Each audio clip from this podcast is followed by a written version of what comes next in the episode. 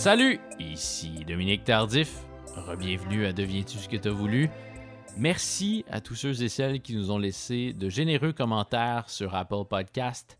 Salutations notamment à ma mère qui, après trois saisons de ce balado, s'est dit qu'elle pourrait bien prendre quelques minutes pour aider son fils en soumettant un commentaire. Commentaire qui va comme suit. Bravo Dominique, excellent podcast, j'adore ça.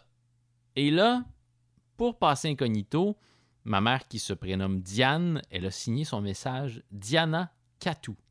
Le problème, c'est que dans la case où on peut donner un titre à son commentaire, ma mère, ben, elle a inscrit son prénom, Diane. Alors merci maman pour tes bons mots et merci surtout pour les rires. Mon invité aujourd'hui, c'est Simon Prou, le chanteur et principal auteur-compositeur des Trois Accords. Le groupe lance aujourd'hui, 21 mai, un concert filmé intitulé Les Trois Accords, live dans le plaisir. C'est à l'affiche dans plusieurs cinémas au Québec. C'est réalisé par Louis-Philippe Hénaud, dont il sera question dans l'entretien. Et dans ce film-là, les trois accords jouent leurs nombreux grands succès devant un gigantesque écran incurvé sur lequel est projeté toutes sortes d'images qui ont plus ou moins rapport. J'ai eu la chance de visionner ce film-là et ce qui m'a frappé, c'est à quel point les trois accords ont beaucoup, beaucoup de tubes. On l'oublie à quel point on les connaît par cœur, les chansons des trois accords. Elles sont profondément imprégnées dans notre imaginaire, dans nos oreilles. Notre rencontre a eu lieu en mars dernier et on entre dans cette conversation avec un extrait de ma chanson préférée des trois accords, Le Stu Cru.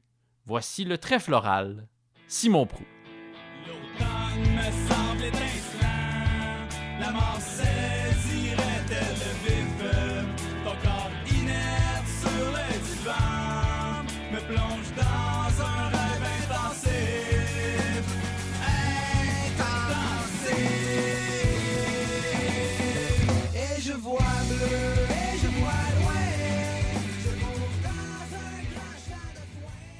C'est laquelle ta chanson préférée des trois accords? Il y en a pas. Il y en a pas? T'es aimes Comme pas? mes enfants, je les aime toutes. c'est dur à dire parce qu'on dirait que chaque. euh, tu sais, on fait pas une grosse production, nous autres, de chansons. Tu sais, il y a, pas de. Il n'y a pas beaucoup de, de B-side ou de chutes de studio là, qui Non. vont se retrouver sur l'édition 25e anniversaire de Non. Puis souvent, chaque chanson est. euh, Tu sais, mettons, j'en connais qui font, exemple, euh, qui vont dire OK, je prépare un album, j'ai comme 50 chansons, puis là, on va choisir là-dedans, puis on va prendre des bouts de ce qu'on aime, puis tout ça. Puis nous autres, euh, ça n'a jamais fonctionné de même. tu sais. On, on fait, mettons, s'il y a 10 chansons sur l'album, c'est parce qu'on avait 10 chansons. tu sais. Puis c'était au point, même au dernier album, on s'était dit comme ah, si on fait trois chansons, ben, ça va être ça. Il va y avoir trois chansons. On était un peu euh, plus relax aussi maintenant par rapport à ça. Fait que, on dirait que chaque chanson est, comme un peu euh, essentielle à nos yeux. Si on la met, c'est parce qu'on la trouve vraiment solide puis qu'on y tient. J'imagine si on avait une plus grosse production, il y en a que je dirais, ah, je m'en sac, ou je l'aime pas. ou, euh. Mais là, vraiment, j'ai de l'affection pour. euh, à chaque- attaché à chacune d'entre elles. Ouais. Ben, la plupart. C'est sûr qu'avec les années aussi, il y en a que ça devient moins important, mais c'est dur, c'est dur quand tu le fais de savoir. On sait jamais pour de vrai quelle tune va rester. Fait que euh, il y en a que finalement tu regardes, puis surtout ça fait un petit bout, on se dit ah finalement ça fait 12 ans qu'on l'a pas joué. euh, tu était pas si, moins importante qu'on pensait finalement, mais ça veut pas dire qu'on l'aime moins. C'est comme euh, des enfants, ça. hein. Même si t'en as un moins important, ça veut pas dire que tu l'aimes pas. J'ai réécouté euh, le Gros Mammouth album hier. Ça faisait longtemps que, que je l'avais pas fait. Puis euh, je me suis étonné d'abord de me souvenir de toutes les paroles. Alors que c'est pas des textes qui, euh, ben, c'est ça, qui sont spécialement linéaires. là. Ah, mais moi, je m'en souviens pas des paroles. Puis là, je pense que ma chanson préférée des trois accords, ben, je vais répondre à la question que je t'ai posée. là. Une de mes chansons préférées des trois accords, du moins, c'est Le tu cru. Puis c'est pas toi qui l'as écrite? Non, mais non, c'est un texte de livre. C'est une super belle chanson, en vrai. C'est une chanson qui est très aimée aussi. euh, Puis que, mettons, que moi aussi, j'aime beaucoup. Mm. Parce que c'est une chanson euh, d'amitié entre moi et Olivier, beaucoup. Mm. Je me souviens du moment où on l'a faite. Je me souviens de comment c'est arrivé. Peux-tu me Euh, raconter ça? Ben, c'est un texte qu'il avait écrit, puis moi, j'avais fait la mélodie genre la veille, mettons. Donc là, on est à. Sherbrooke, On est à dans votre Sherbrooke, triplex, Ouais. au coin de Wellington Sud et Ball. Bâle, ouais. Ouais. Puis là, euh, c'est ça, Olivier. Ben, tu sais, dans ce temps-là, on est, on est à l'école. Dans le fond, euh, on se voit les- le soir. Tu sais, Olivier habite pas avec nous autres. Fait qu'il y a comme, on était les quatre autres gars ensemble. Olivier, qui est la voix grave des, des trois accords, qui Ouais. ne fait plus partie du groupe. Mais... C'est ça. Olivier puis moi, c'est- on a, on a cofondé le groupe. C'était comme notre euh, projet. Puis il y a une plume vraiment différente de moi, tu sais. C'était cool. Comme, sais, on a, on- dans, notre, euh, dans, dans ça, il y avait une, une- il y a une grande histoire d'amitié entre nous deux, là, tu sais. Mais c'est- Puis aussi de, de créativité de- vraiment différente. Mais les deux, on tripait sur, euh, sur Paul et Paul, puis tout ça. Puis euh, on a- c'est comme deux aspects différents de ça, Mm. si on allait chercher. Puis euh, bref... Ces textes sont c'est plus exploréens. Là. Tandis que les- les- on, on comprend toujours de quoi tes textes à toi parlent, même s'ils sont euh, amusants, étonnants, etc. Dans les textes d'Olivier, des fois, il y a une phrase, puis je sais pas ce que ça veut dire vraiment. Ouais, ben était- c'était un gars plus torturé aussi à la base. C'est quelque chose qu'il a, dans lequel il euh, créait un peu plus. euh, il y a un moment là, où je me souviens, là, on était, on était sur le bord de l'eau, genre. à- C'était pendant une tournée qu'on avait faite, genre à Rimouski. C'était au tout début, là. Puis je pense que les, les Reg de la planche étaient venus filmer là, pendant deux jours. Je pense que je me souviens de ce documentaire-là. C'est ça, ça a qui été. documentait euh, l'explosion des trois accords. là. La Ouais, trois c'était accords comme mania. euh, trois jours. Il était venu avec nous autres. On faisait genre, je me souviens pas, là, deux shows à Rimouski, puis un autre pas loin de là. Puis on comprend que vous êtes toujours un peu lendemain de brosse. puis Ouais, c'était vraiment ça. Mais tu sais, on a 23 ans, on, ça vient de commencer. hein, tu sais, Puis euh, je me souviens qu'on est- on était assis euh, sur la plage, les deux, Olivier, un, côté de l'autre. Puis on a chacun un bâton. Puis les deux, on dessine en se jasant. Puis on, on regarde pas vraiment ce qu'on dessine, tu sais, mais. Lui, il dessinait une tête de mort, puis moi, j'ai fait un soleil. Puis là, je me disais, ah, ça, c'est vraiment un bon résumé de, de nos approches, tu sais. Fait que bref, quand il est arrivé avec le Stucru, qui est un texte plus, un peu introspectif, euh, plus grave un peu, je trouvais ça cool, tu sais. Je trouvais que c'était comme un autre, euh, un, autre éclairage sur ce qu'on faisait. Puis avec cette mélodie-là, en fait, ça, ça avait tout de suite collé, sais, je me souviens, parce que c'était venu en cinq minutes. Tu sais, j'avais fait la, la mélodie la veille, puis ce texte-là marchait, il a amené ce texte-là, ça marchait dessus, puis c'était comme, waouh, on, a une- on a une chanson, genre, ça a pris, tu sais, ça a pas été long, euh, ça a pas été long à assembler. Je sais pas si- combien ça y a pris de temps à écrire, mais C'est une chanson de courage face à la- à l'adversité. oui. Je sais pas trop. Comment est-ce que tu as commencé à jouer de la musique, Simon? Euh, Comment j'ai commencé à jouer de la musique?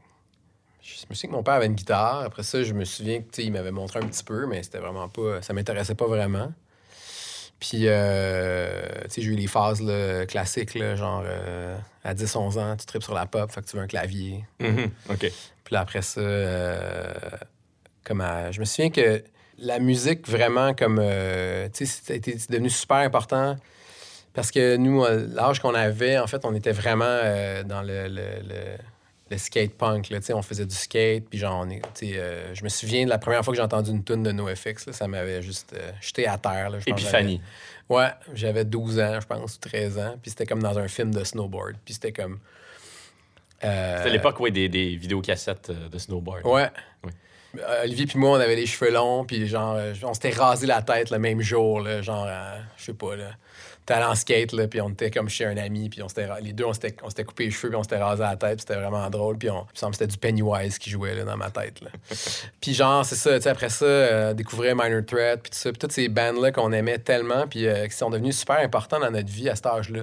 C'est là que, que la musique est devenue tellement centrale que là... euh, ça, ça faisait partie de ce qu'on faisait. On faisait du skate, on faisait de la musique. Puis c'était comme nos activités parascolaires. Puis euh, on avait un band aussi, un, un groupe punk. On jouait le soir. euh, c'est ça. Ça s'appelait comment, hein, ce groupe ça, punk ça s'appelait Answerless. Answerless. Ouais. C'était juste comme un.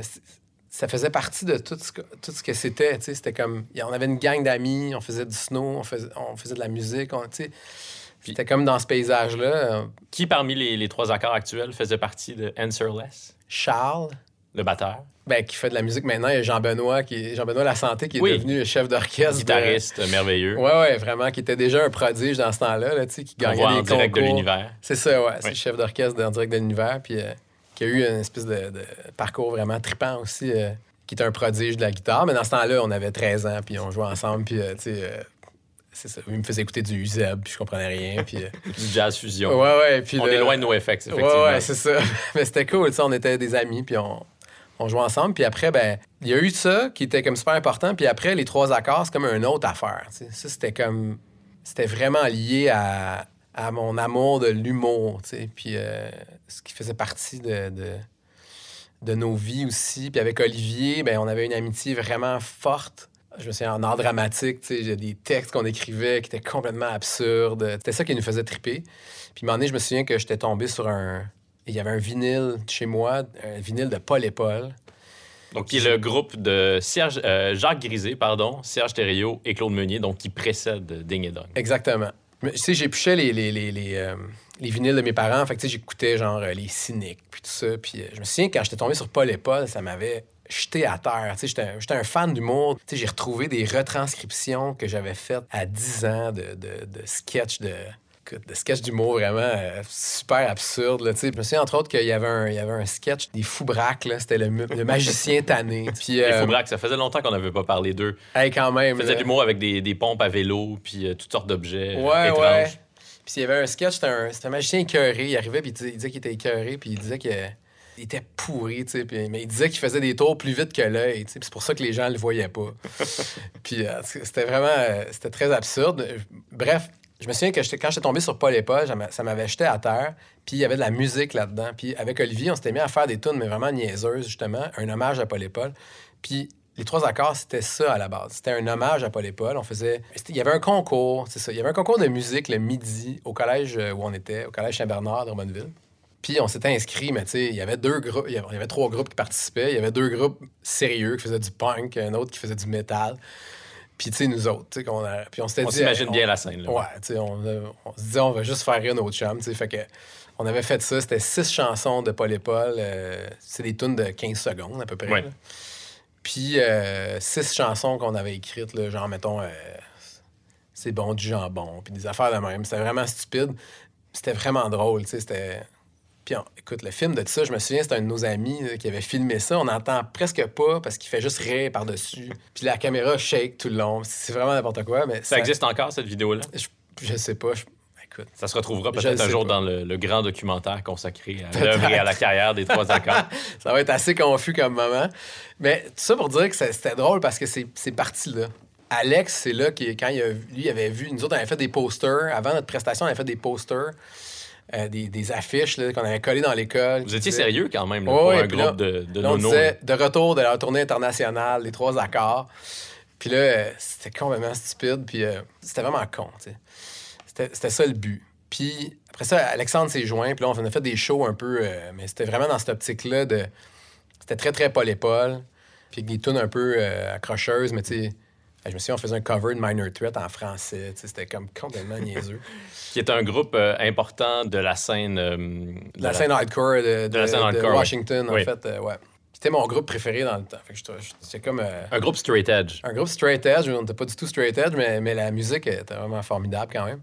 C'était ça notre, notre approche. Là. Puis après ça, ben, ultimement, c'est devenu de plus en plus. tu sais, à un moment donné, on, là, là, on disait, OK, les trois accords vont faire un spectacle euh, ce- euh, cette semaine. euh, là, on faisait des shows dans- devant nos amis, dans des parties, puis tout ça. Puis c'est devenu comme.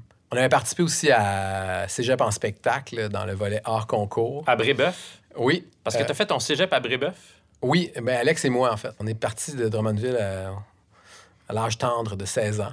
C'est ça. Alex était un an plus vieux que moi, fait que lui il était parti l'année d'avant. Moi, j'étais allé, euh, allé le rejoindre là-bas, mais Olivier, lui, était à Drummond pour faire son cégep. Fait qu'on avait...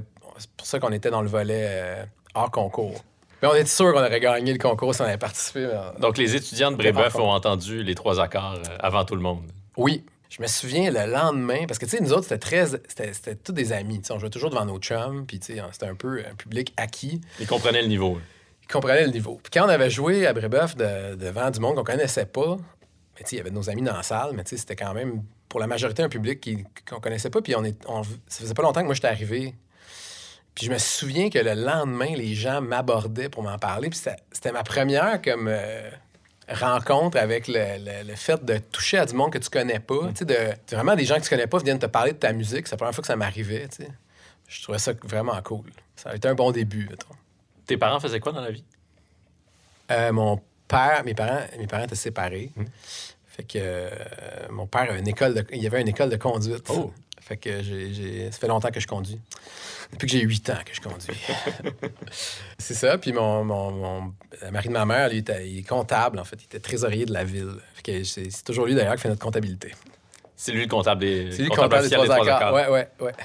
Donc là, t'es à Brébeuf, les trois accords se forment. À quel moment la formation actuelle euh, s'assemble? J'ai lu que c'était lors d'un spectacle au pub Le Checker. Euh, Pierre-Luc et Charles avaient un groupe de, de blues rock Avec Jean-Benoît. avec Jean-Benoît Ouais, La Santé. C'était vraiment drôle. Ils ont tenté de le reformer d'ailleurs, ça n'a pas fonctionné. Est-ce que tu te souviens, ça s'appelait comment? Parce que les trois accords sont pas reconnus pour leur côté euh, blues, vraiment. Non, non, non, mais c'était. Ouais, écoute, il me semble que c'était JB and the Poo Poo Faces ou une affaire de même.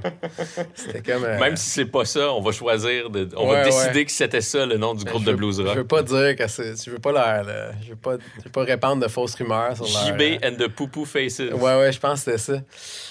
C'est ça. Pendant peut-être deux ans, les années de cégep, là, justement, Alex était là. On était trois dans le groupe.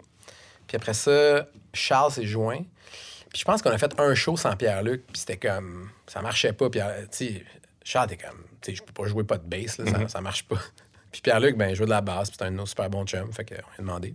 C'est là que c'est devenu vraiment le, le- le groupe. Puis après, c'est vraiment Charles et Alex qui ont décidé qu'ils allaient faire ça dans la vie. sais. Qui ont décidé que on allait être un vrai groupe. tu sais. Est-ce que ce serait juste de dire que Charles, c'est vraiment la dynamo euh, du groupe? Il me semble que ça a toujours été lui, l'homme d'affaires, celui qui avait la, la vision d'avenir. Ouais, je pense que, mettons, euh, tu sais, euh, c'est dur à dire parce que, tu sais, là, on- après ça, on est tous dans. On a tous des, des, des, des rôles. euh, Vous avez tous vos qualités. on a tous nos qualités. C'est dur à dire qu'est-ce qui serait arrivé. Mais tu sais, je pense que, mettons, si ça avait été juste d'Olivier puis moi, on était, on était plus dans nos parcours universitaires. Sais, T'étudies en quoi? en économie. Je pense que j'aurais juste continué, genre, à aller à, à l'école. Puis, tu sais, euh, Olivier est en droit, il serait devenu avocat. Puis, tu sais, je pense que c'était ça qu'on aurait fait sans peut-être. euh, je, je sais pas. C'est vraiment les gars, euh, tu sais, euh, Alex qui était à Polytechnique, puis qui m'a emmené, à, pendant, je pense, la, la deuxième session, m'a emmené, il était en génie physique. À la deuxième session, m'a emmené, il était comme en plein milieu d'un cours, je me souviens plus quoi, il s'est levé debout, il a fait comme Hey, fuck that, man, j'ai pas envie de faire ça de ma vie. Scène très théâtrale. C'était super théâtral. Il est parti d'en haut de la montagne, puis il est descendu, puis il s'est rendu directement à Vincent d'Indy. Puis il est allé leur, leur demander c'était quand, comment ça fonctionnait pour l'inscription, puis quand est-ce qu'il pouvait rentrer. Puis euh, il s'est comme tout de suite, il s'est reviré de bord comme ça. Puis il a dit parfait, moi je vais rentrer, je vais faire. Je faire euh, Fait que c'est inscrit à Vincent d'Indy euh, l'année d'après. Puis lui, ça a été sa décision qui a été prise là. Charles aussi, ça a été comme vraiment clair dans son esprit. C'était comme, OK, moi, c'est ça que je veux faire dans la vie, je veux faire de la musique. Fait que c'est les deux gars ensemble qui se sont dit, OK, on, fait en sorte que ça fonctionne. D'où la décision de s'installer à Sherbrooke, d'être ensemble, de, louer cet espace-là, de, s'installer ensemble, de faire, un- de faire ce qu'on peut pour faire un album, un démo, tout ça. Puis euh, de voir où ça nous mène, tu sais. Fait que euh, c'est dur à dire c'est grâce à qui ou qu'est-ce qui est. Mais je pense qu'assurément, la détermination de Charles et Alex de dire comme on fait ça, là, sais, on le fait. C'est c'est venu d'eux. hein. Vous avez enregistré le premier album ou le démo grâce à un- une subvention, euh, le programme Jeunes Volontaires? Ça, Ouais. ça m'amuse beaucoup. Ben ouais, ben c'est comme euh, les gars qui cherchaient des moyens de, de- de faire. Tu sais, on, on savait pas, on n'était pas. Personne dans notre entourage faisait de la musique. On était, on n'était pas comme.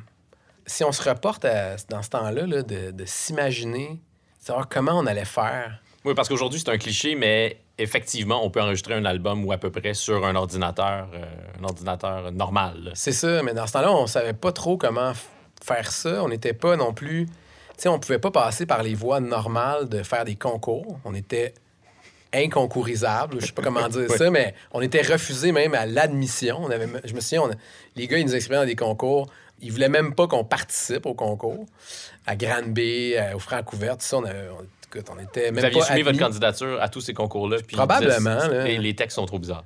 S'il y a une chose qui faisait l'unanimité, c'est que les trois accords allaient jamais rien faire dans la vie. là. Tu sais, ça, c'était sûr, là, d'après tous les gens de l'industrie. là. Puis après ça, ben, il y a- il y, a cette manière-là, cette subvention-là, je pense, pour des jeunes artistes, ou je sais pas trop comment il avait déniché ça. Puis là, ben, il s'est inscrit à ça, puis ça nous a permis de faire un démo. Puis après, ben, les gars ont envoyé le démo euh, un peu partout, puis on avait reçu un, un appel euh, d'audiogramme qui avait été comme... Mm. euh, ouais, on a- là, ça nous avait vraiment motivés parce que les gens chez Audiogramme étaient super motivés. Mais est-ce que c'est là que le- les employés étaient motivés, mais le patron a dit Exactement. ça passera jamais? Ça fera jamais rien. Ouais, c'est vraiment ça. Je pense que c'est une de ces bonnes anecdotes de Noël qui raconte. euh, Michel Bélanger, donc le, le, Ouais, ouais, ouais, le- c'est ça. le grand Manitou d'audiogramme Ouais, et frère de Daniel Bélanger. ouais.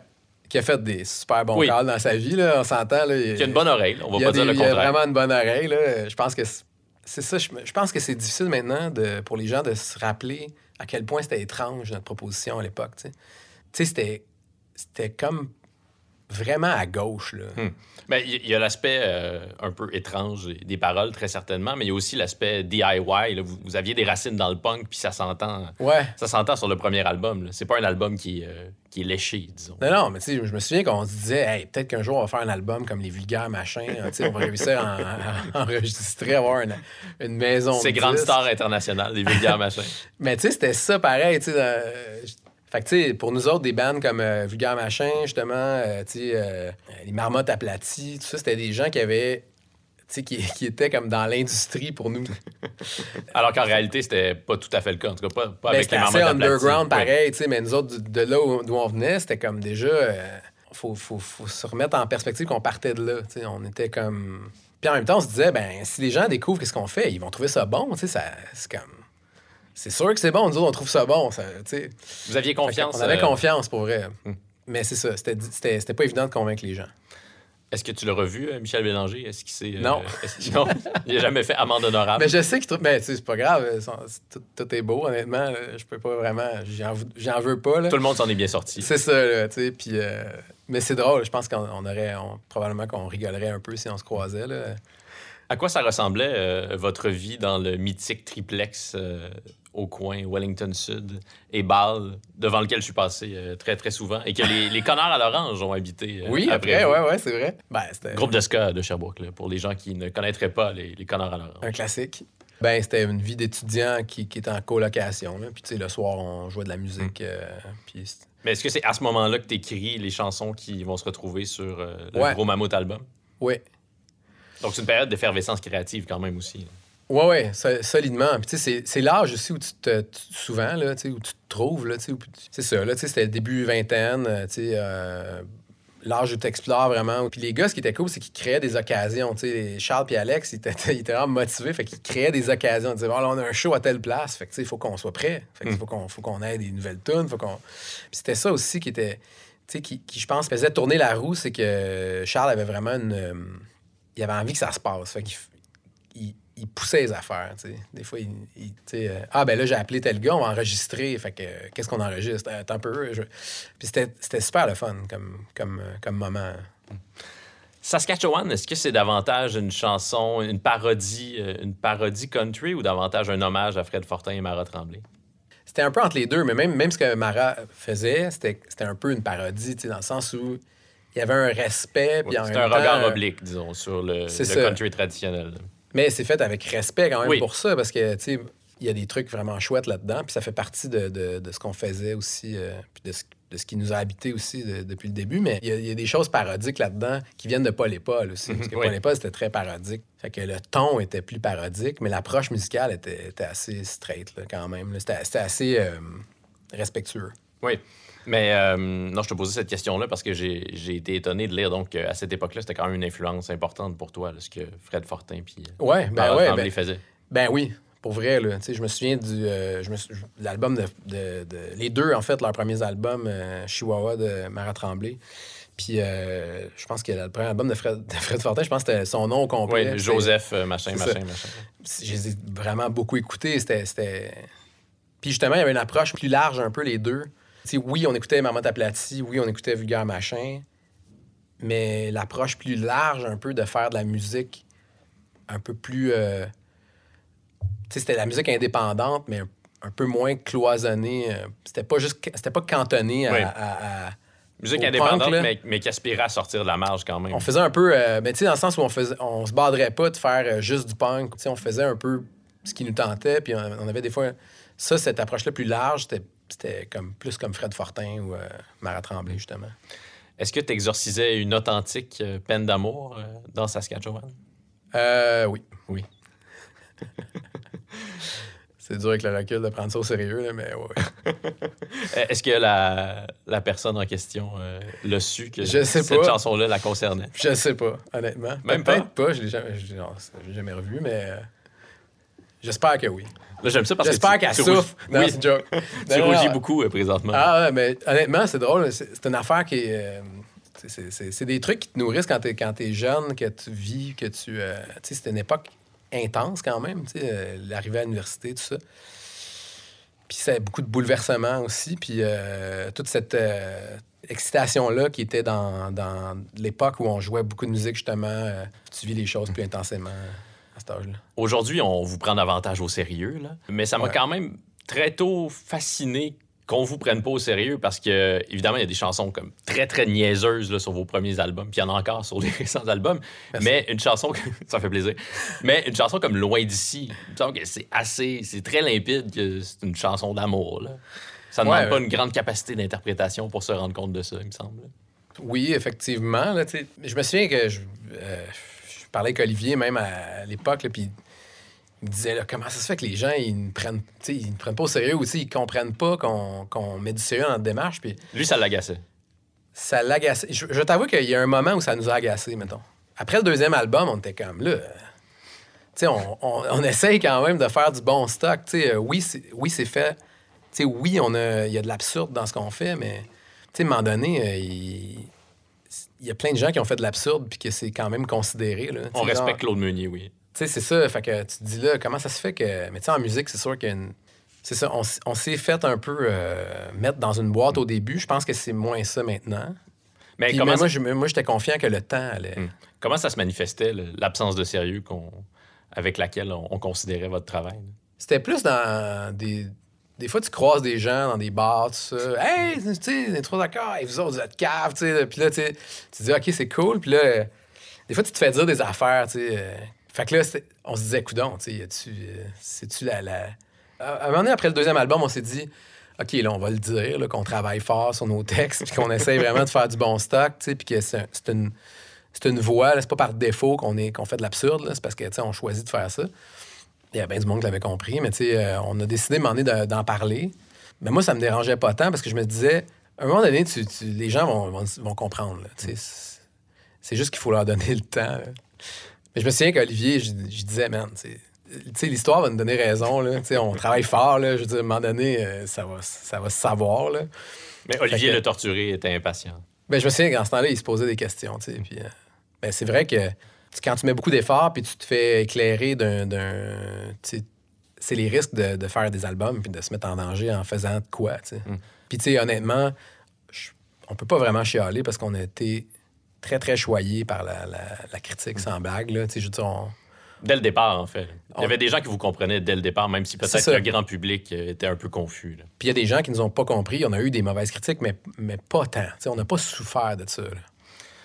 Mais il me semble aussi que vous avez pris des décisions très tôt pour vous assurer de ne pas être euh, cantonné, de ne pas être pris dans le, le carré de sable de l'humour. J'ai eu- Ouais. j'ai eu la chance de faire une entrevue avec euh, Louis-Philippe Hénaud euh, récemment, le réalisateur de, plusieurs clips, de plusieurs de vos clips. Ouais, ouais. Puis il me disait Tous que... nos clips, en fait. Tous vos clips, bon d'accord.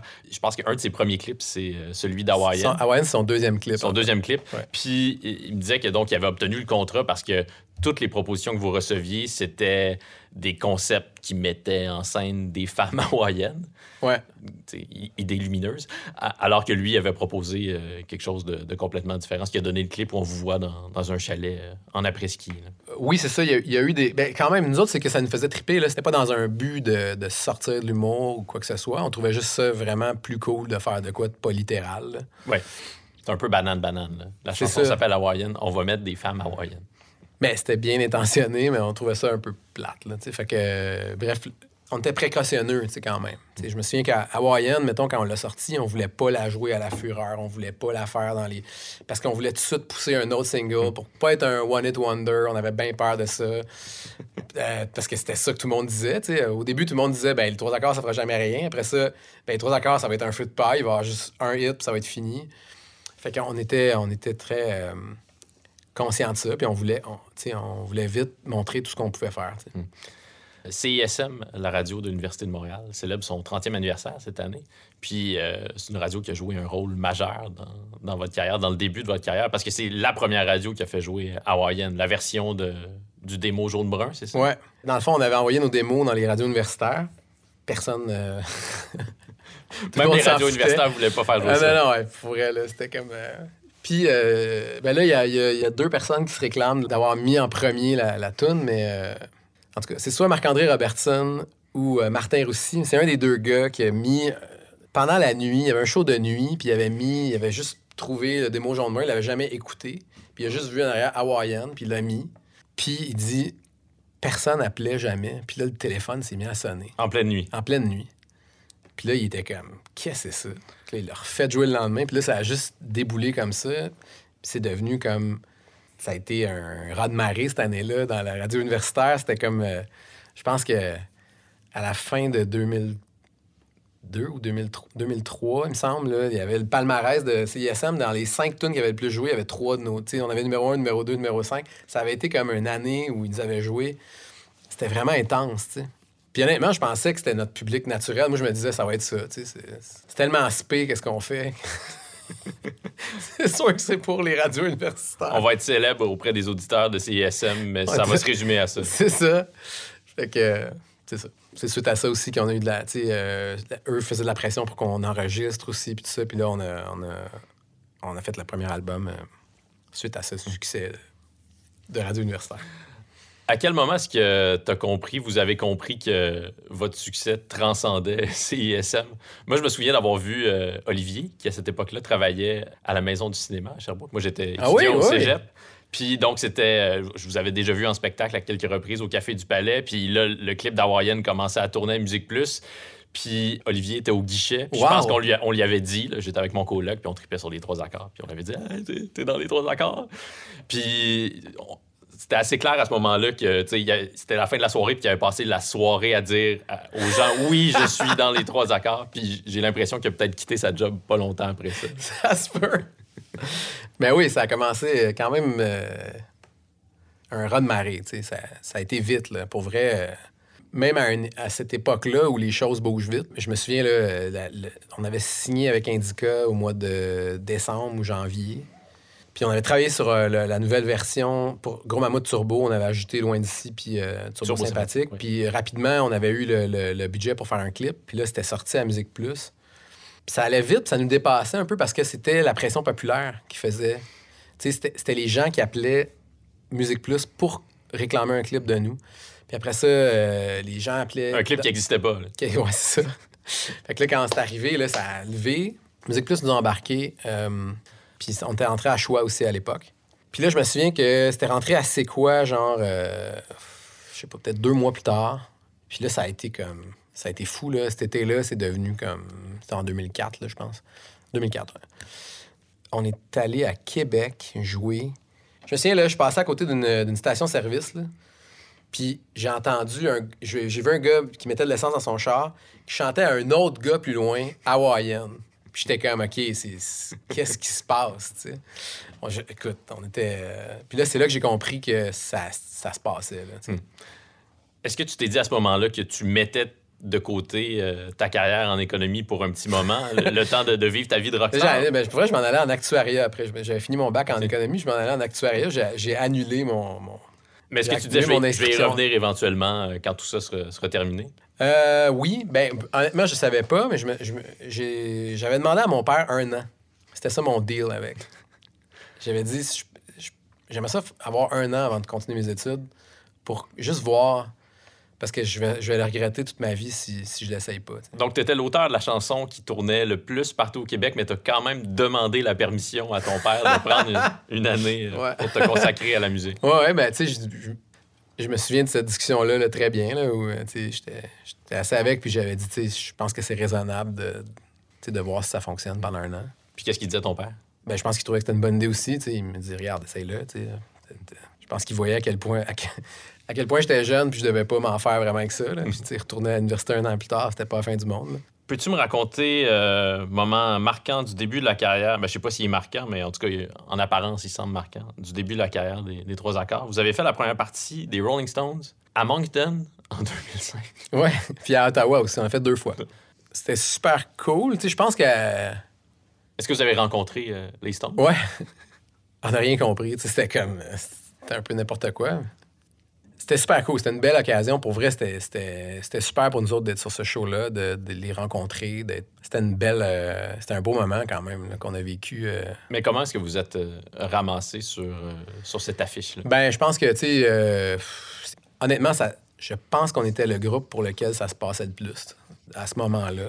Je pense que les autres sur le bill voulaient un, un artiste francophone. Avec Indica puis tout ça, tu sais, les relations maison de disque de l'époque. La maison de disque. On s'est retrouvés à avoir cette... euh, C'était très arbitraire, je pense, là, je veux dire... euh, probablement juste qu'on connaissait les bonnes personnes. Que, euh, mais honnêtement, c'était logique aussi. C'était une année où tout se passait pour nous autres. fait que c'est sûr que... Mais à Moncton, est-ce que vous étiez célèbre aussi, aussi célèbre qu'au Québec? ben, il y avait beaucoup de gens qui, qui- qui sont venus juste pour nous voir. Là. Oui, évidemment. Alors, Oui. Non, non, mais je pense qu'il y avait une grosse population francophone qui était là pour voir les Stones, Hmm. puis qui était... On avait eu une super bonne réponse, là, tu sais. Même à Ottawa, où on jouait un peu quasiment... euh, Tu sais, les, les gens entraient dans le stade pendant qu'on jouait. C'était comme... euh, je pense qu'il aurait pu nous faire jouer dans l'entrée aussi. euh. Un bel exercice d'humilité. Mais c'était correct, on était contents. Tu sais, je te dirais que sur les... Écoute, je pense à Moncton, il devait y avoir 80 000 personnes. C'était immense, là. Il y avait du monde à perte de vue. Là-dessus, les francophones qui étaient là avaient une super bonne réaction pour nous, puis euh, c'était super cool, là. On, je veux dire... on était contents, là. Puis la rencontre avec les Stones? C'était cool, c'était, très. C'était drôle parce qu'on était. C'était une drôle d'époque. tu sais, On, on, on s'en foutait un peu. tu sais, On n'était pas vraiment. euh, c'était comme. euh, tu sais, on était content pour vrai de les rencontrer. C'était super nice, mais tu sais, on avait dit, ben nous autres, si on y va, on y va avec toute notre équipe. Fait que first, je me souviens parce qu'on était. Il y avait une espèce de lounge, là, puis il y avait nous autres, il y avait Maroon 5, puis Tragically Hip. Maroon 5 et Tragically Hip étaient là aussi. Ouais, puis les trois, on attendait pour voir. Parce qu'on était les trois premiers, premières parties, on attendait les trois pour voir les Stones. Puis je me souviens, c'est drôle parce que je me rappelais ça il y a pas longtemps parce que je me suis rendu compte que Maroon 5 avait une chanson qui s'appelle Move Like Jagger. Oui. Puis je pense que, mettons, la première fois qu'on a rencontré Mick Jagger, les deux, c'est en même temps, cette fois-là. Je me souviens comment Adam Levine était excité de rencontrer les Stones, beaucoup plus que moi. Puis tu sais, nous autres, on était en gang, on était comme les... On était les seuls qui étaient venus avec toute notre team, on était comme, je sais pas, 14, là, tu sais, ça avait pas rapport, on était... Le gars de son, le gars d'éclairage. Tout le monde, on, on voulait vivre ça, tout le monde ensemble, tout le monde était là, c'était vraiment cool. Mais on a- on- ça clashait avec les autres qui étaient juste les bandes. Je me souviens que les Stones trouvaient ça vraiment drôle qu'on soit comme les 15. euh. Puis c'était après Qui ça... trouvait ça drôle? là? Keith trouvait ça bien. Keith, je me souviens, il est rentré, il était à 45 degrés, il était comme. euh, il flottait en diagonale. Ça m'avait bien marqué. Puis je me souviens que Mick nous parlait en français. Bonjour. Ouais, ben, il était super gentil. euh, était très, très. c'était vraiment des, des gens euh, sympas, c'était vraiment chouette. Une belle rencontre, là. Puis. euh, Les Tragically Hip, c'est pas mal aussi. Quand même. Maroon 5, bon, c'est ça. On peut, mais on les a pas. C'est ça l'affaire, c'est qu'on. Puis tu sais, moi, du Tragic Lip, j'avais déjà écouté ça, mais on dirait que, je sais pas, il était là, on n'avait même pas parlé. On- n'était pas là, on était avec notre gang, puis c'était c'était cool. On, on était contents, ça, a été un beau, un beau moment, là. Je pense que ça a, ça a fait plus de bruit que nous, on- à l'interne. Pour nous autres, c'était c'était cool, mais on était contents de les rencontrer, mais c'était un peu... euh, c'était pas notre show, c'était pas... On était contents de faire ça. euh, C'était un bel honneur, là. Mais notre- après ça, en entrevue, on n'arrêtait pas de dire qu'on aurait aimé mieux faire la première partie des Beatles, puis... on fuckait avec ça, c'était drôle. Lorsque le succès est survenu, est-ce que vous étiez animé par l'espèce d'orgueil d'avoir prouvé à l'industrie que- qu'elle avait tort de ne pas avoir reconnu la qualité de, vos chansons au départ? Non, non. Je pense que c'était normal, de comme je disais tantôt, de, de trouver ça tellement à gauche, tellement weird comme proposition que c'est sûr que c'est satisfaisant quand tu crois à quelque chose puis que tu es le seul puis finalement ça marche. Puis je pense qu'il y a plein de gens euh, qui, ont été satisfaits de ça. C'est cool. Mais c'est pas quelque chose qui nous animait, C'était comme... Mais je pose la question parce qu'en 2004, euh, donc au moment où votre carrière décolle, vous n'êtes pas inscrit au Gala de la disque, donc vous n'avez pas été nommé. Puis Ouais. l'année d'après, vous avez remporté le Félix de, de l'album le plus vendu Ouais, euh, ouais. de l'année. Mais ça, c'était un, vraiment- un revirement de situation euh, assez radical. Ouais, mais c'était une technicalité pour vrai, tu sais. C'était comme. Indica, on, on était chez Indica. Indica était pas membre de la disque. Puis donc, on n'avait pas pu s'inscrire. Mais on se serait inscrit si on avait pu pour vrai, là. C'était. Puis je pense qu'on. probablement qu'on aurait eu euh, quelques Félix. Oui, tout à mais fait. euh, mais, euh, c'était une technicalité vraiment. Là. Je me souviens, on pouvait, on pouvait juste pas. Puis ils disaient, ben, tu sais, les gens de la disque, ils étaient même eux aussi désolés de ça. Ils disaient, ben, c'est poche parce que on a l'air déconnecté de la réalité parce que vous êtes trop veg pour vous, être ins- pour vous inscrire. On savait juste pas. tu sais, C'était comme. euh, c'était tellement. on arrivait tellement d'ailleurs. tu sais, C'était comme. À cette époque-là, vous jouiez sur scène des reprises, une reprise en tout cas. Je me souviens très bien. En fait, c'est assez régulièrement que dans ma tête, euh, je me chante votre version de Summer of 69 de Brian Adams. Peux-tu Ouais. me parler de, de comment est né ce- cet excellent cover? Peut-être le décrire d'abord, pour ceux qui ne l'auraient jamais entendu. Ben, la, la- la- la chanson en tant que telle, c'était euh, Alex qui joue euh, la guitare de Summer of 69, puis moi qui fais. Moi qui chante comme les gens chantent dans leur char, c'est-à-dire. euh, c'est ça, en marbre. 16, puis là, puis puis là, Olivier puis moi, on chantait ça, puis vraiment en se donnant au bout, puis euh, je sais pas comment c'est né, en fait. Mais je sais qu'après, ce qui est vraiment drôle, c'est qu'à un moment donné, on s'est fait demander d'aller, genre, faire un show de la mi-temps pour les Alouettes. Puis là, je sais pas comment ça s'est retrouvé, ça s'est su, mais en tout cas, il y a eu comme un... On a reçu un appel comme quoi le président des Alouettes était un fan de Brian Adams. Puis donc, euh, il avait su qu'on faisait un cover de Brian Adams, puis qu'il serait donc vraiment content qu'on joue Summer of 69, si on peut, tu sais. Fait que nous, on était comme, ben, OK. Tu sais, on trouvait, qu'il y avait vraiment de l'humour, le genre de vouloir qu'on fasse ça devant. fait que, euh, on est arrivé pour la répétition de- du show de, de mi-temps. Puis là, les cheerleaders de- des Alouettes sont arrivés. Puis là, ils nous ont dit, bon, mais parfait, on va pratiquer la chorégraphie. Puis là, ben, on a dit, c'est beau, tu sais, on, partons ça. Fait que là, nous, nous, on part notre chanson, tu sais, notre version de Summer of 69. Puis les autres, ils commencent à danser vraiment sérieusement. Puis à un moment donné, ils sont comme, ils savent plus quoi faire, puis ils se revirent. Puis là, on sent que c'est comme la panique un peu. Puis là, il y a une fille qui vient nous voir, euh, puis qui dit, ouais, mais c'est c'est pas ça, la chanson? Et on dit, ben, ouais, nous autres, c'est ça qu'ils nous ont demandé de faire, là. Elle dit, ouais, mais c'est pas ça, Summer of 69. On dit, ben ouais, mais nous autres, c'est pas de même. Tu sais, on la fait pas comme Brian Adams, on la fait notre version.